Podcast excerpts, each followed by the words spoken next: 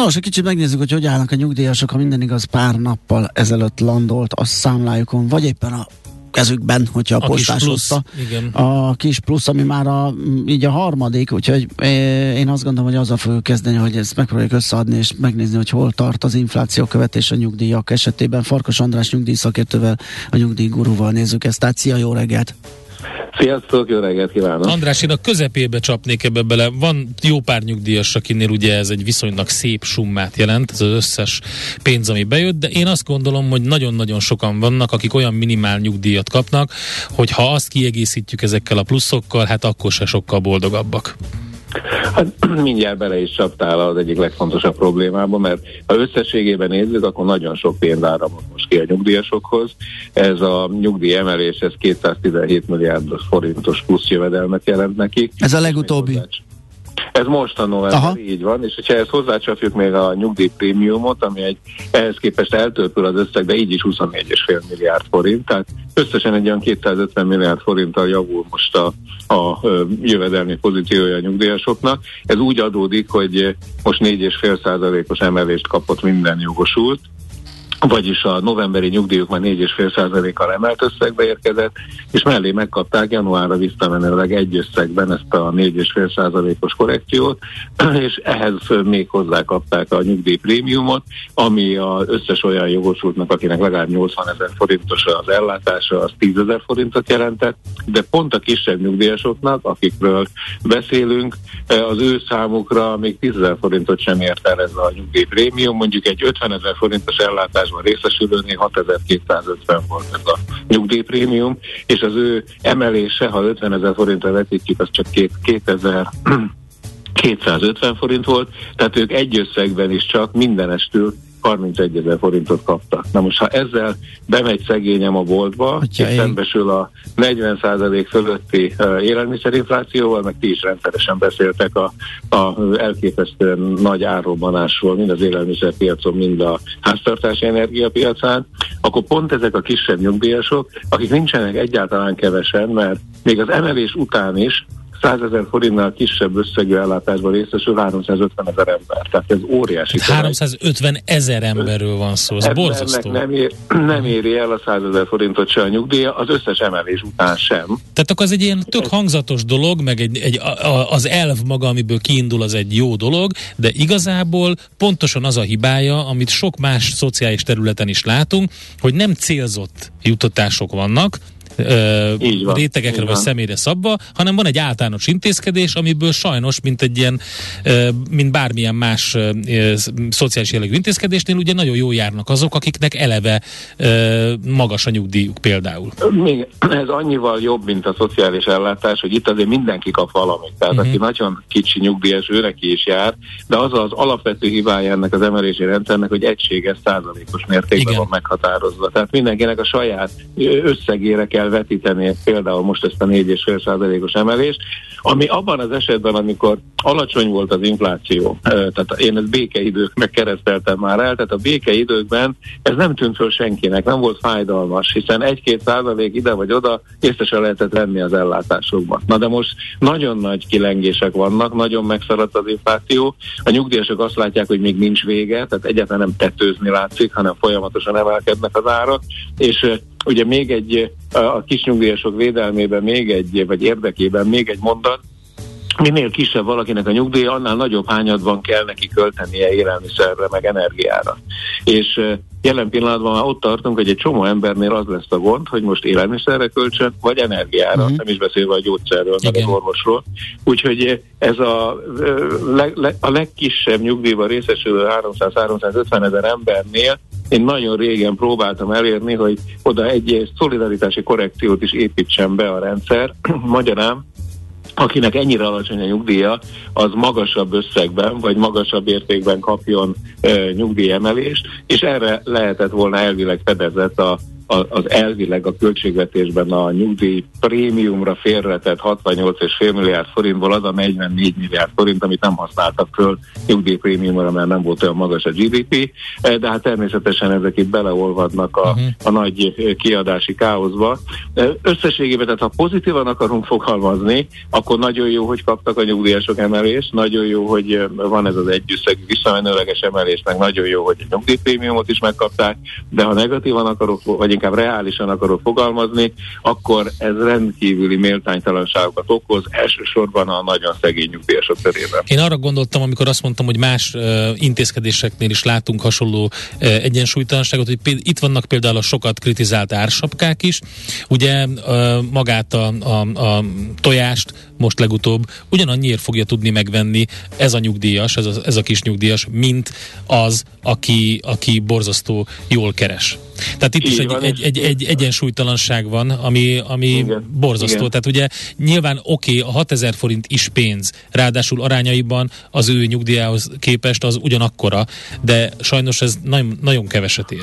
Igen, csak gondoljátok meg, hogyha a nyugdíjprémiumot kicsit meg, megreformáltuk volna, uh-huh. és nem az a egységesítő szemlélet lenne benne, hogy mindenkinek odavágunk egy egységes mértéket, ez esetben most 10 ezer forintot, például nem tartott volna sem eddig se, hogy azt mondjuk, hogy a kicsiknek is adjunk legalább 10 ezer forintot, mint ahogy tavaly egységesen mindenki 80 ezer mhm, kapott. Uh-huh. Na most még ez a 10 ezer se jött meg a, a kis nyugdíjasoknak, emiatt nyilván egyébként nem csak a kicsik, mindenki panaszkodik, az összes nyugdíjas, még a nagyobb nyugdíjban részesülők uh-huh. is, hiszen azért ne felejtsétek el, ők valóban nem a, az objektív számokat nézik a KSH ö, átlagos statisztikai kimutatásaiból, hanem ők azt látják, hogy 40-41 százalék a bolt átlagosan, de ha akar venni kenyeret, vagy tejet, vagy sajtot, akkor meg 70-80 százalékos áremelkedésre szembesül, amit semmiféle 4,5 százalékos emelés nem tud most kompenzálni.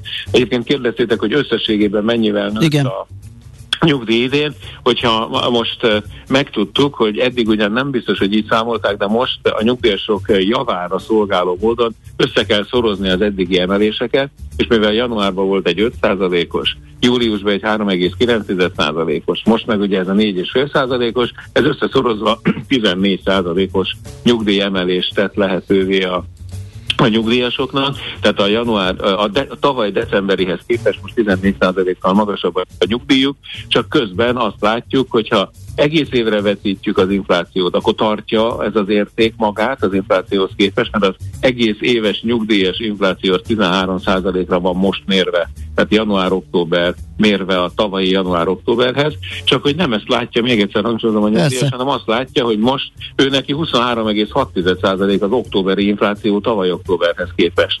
Meg a, mondom még egyszer, ez a, a, a, az élelmiszer és egyebek azok teljesen nagyon vágják szegény nyugdíjasokat, hiszen ne felejtsétek el, hogy a nyugdíjas fogyasztói kosár az a két évvel ezelőtti, amihez mérik az áremelkedéseket.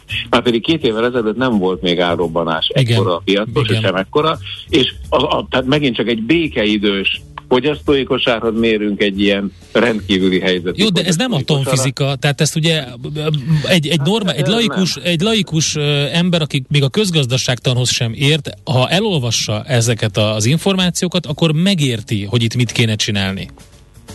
Igen, és tulajdonképpen ez nem is kellene olyan óriási politikai szándék mert azért ez nem, tényleg nem is atomfizika, meg nem is veszélyes senkire, hogyha azt a, a nagyon nehéz sorba került, tehát ez komolyan most a, a leges legalsó jövedelmi decilizsből, ugye a legalsó jövedelmi tizedbe csúszott le egy csomó nyugdíjas emiatt, és az ő sorsukon biztos, hogy enyhíteni kell, mert itt azért nagyon súlyos dolog lesz, hogyha bejön a hideg, és ténylegesen választani kell kaja meg fűtés között valakinek, hát azért az visszacsúszunk a 17. században. Hát nem akarok demagóg lenni, de ugye itt történtek változtatások a, a törvényben, amik előírják, hogy hogyha valaki nem tudja ellátni magát, akkor kire számíthat.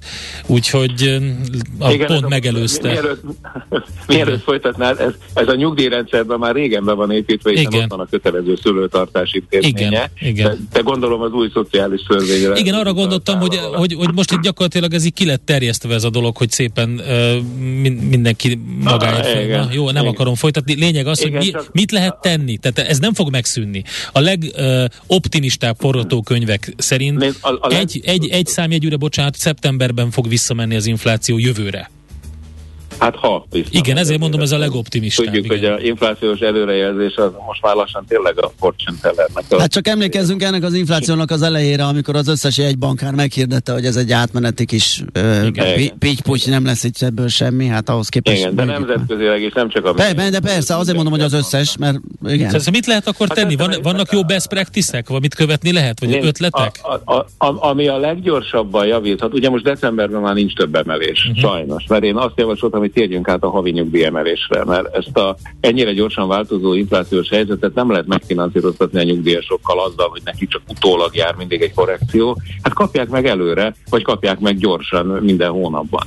De most, amit a leggyorsabban lehet, és az benne van a, a mostani törvényekben, tehát nem kell hozzá módosítani se semmit, az a jövő januári e, nyugdíjemelés, tehát most két hónap múlva jön a következő, az éves rendes nyugdíjemelés, azt nem a költségvetési törvényben jelenleg szereplő 5,2%-kal kell végrehajtani, hanem, ugye most úgyis jön a felülvizsgálata a költségvetési törvénynek decemberben, hanem tegyenek bele egy legalább egy 12-15% közötti értékű inflációs előrejelzést, hogy annak megfelelően lehessen emelni a nyugdíjakat, és így a januári nyugdíjemeléssel részben lehet orvosolni ezeket a gondokat. Hát, hát jó, hogy jön a felülvizsgálat. A kicsiknek, a kicsik, hát jó, jó, persze, hogy kell. Hát, hiszen a költségvetési törvényben ugye 4,6%-os inflációval számoltak. 5, bocsánat, 5, igen, az előző 4,6, de 5,2-vel hát, számoltak, igen. tehát ez, ugye ez, ez, tudjuk, hogy ez igen, nincs. Akkor viszont, hogyha felülvizsgálják, akkor lesz erre pénz a kasszában? Na most, ha, ha mondjuk tegyük fel, hogy 13%-os emelésre kerülhetne sor, bár ezt még csak egyszer ejtette ki a, a, Nagy Márton egy konferencián, uh-huh. hogy talán 13%-kal lehet számolni, de aztán utána gyorsan annyiban visszakoztak, hogy meg kell várni a Magyar Nemzeti Bank decemberi inflációs előrejelzését, de hát a, a Nemzeti Banki szakértők se látják máshogy, tehát ők pontosan látják, hogy mi a helyzet. Én szerintem, ha tegyük fel, hogy 13%-os emelés jönne januárban, ami nagyon üdvözlendő lenne, az 520 milliárd forintba kerül. Hogy lesz rá pénz? Hát nézd, a, a, a magyar forintot lehet előállítani, tehát itt még nem eurós ország vagyunk, lesz rá nyilván pénz. Az a gond, hogyha 520 milliárddal megnyomjuk jövőre a normál nyugdíjkifizetés, az önmagában is egy további inflációs Bizony. nyomást generál, mert a nyugdíjasok kénytelenek elkölteni, most nem lehet ezen spórolni, ők kénytelenek elkölteni az utolsó fillérig ezt a pénzt élelmiszerre, energiára, orvosra, a család családra, úgyhogy ez azonnal rákerül a piacra és növeli a keresletet, tehát ismét egy keresleti nyomás lesz, és hogyha decemberben, decemberben jövő februárban kerül sor a következő 13. havi nyugdíj kifizetésére, erre ugye szilárd ígéret van. Igen. A 13. havi nyugdíj pedig megegyezik majd az emelt összegű januári nyugdíj összegével. Ugye ma azt tudnázzák februárban. Ez egy újabb 400-450 milliárd körüli tétel pluszban, tehát ha minden igaz, akkor csak január-februárban lehetséges, hogy újabb közel 1000 milliárdos tétel kiugrik a nyugdíjasok részére, ami már jelentősen ellensúlyozhatja az idei év, meg a jövő évnek a, az inflációját, de még akkor is fönnmarad ugyanaz a probléma, amivel kezdtük a beszélgetést, hogy a kicsiket, ha igen. nem támogatjuk meg jobban, akkor Tehát ők azon, ugyanolyan igen. rossz helyzetben maradnak jövőre. Tehát az a 350 ezer emberen ez, ez az nem fog úgy segíteni. Tehát itt, itt valamiféle diversifikációt kéne Jó, hogy megint szóba jöttek, András, egy utolsó kérdésként tisztázhatjuk, hogy kik ők, mert több hallgató azt írja, hogy ez így teljesen rendben van, ez, a, hogy ez, a, ez az emelés, igen. Ez az emelés, mert hogy aki nagyon kicsi nyugdíjjal bír, az nyilván nem fizetett egész életében ja, egész járulékot. Mindig ez jön, mindig várjál, várjál, ez várjál. a teljesen Tehát kik téves ők, kik. Ők? Igen. Először is maga ez a bizonyíték arra, hogy a szolidaritás kihalt ebből az hát országból. Az biztos, a nyugdíjasok egymást is nagyon keményen tudják támadni.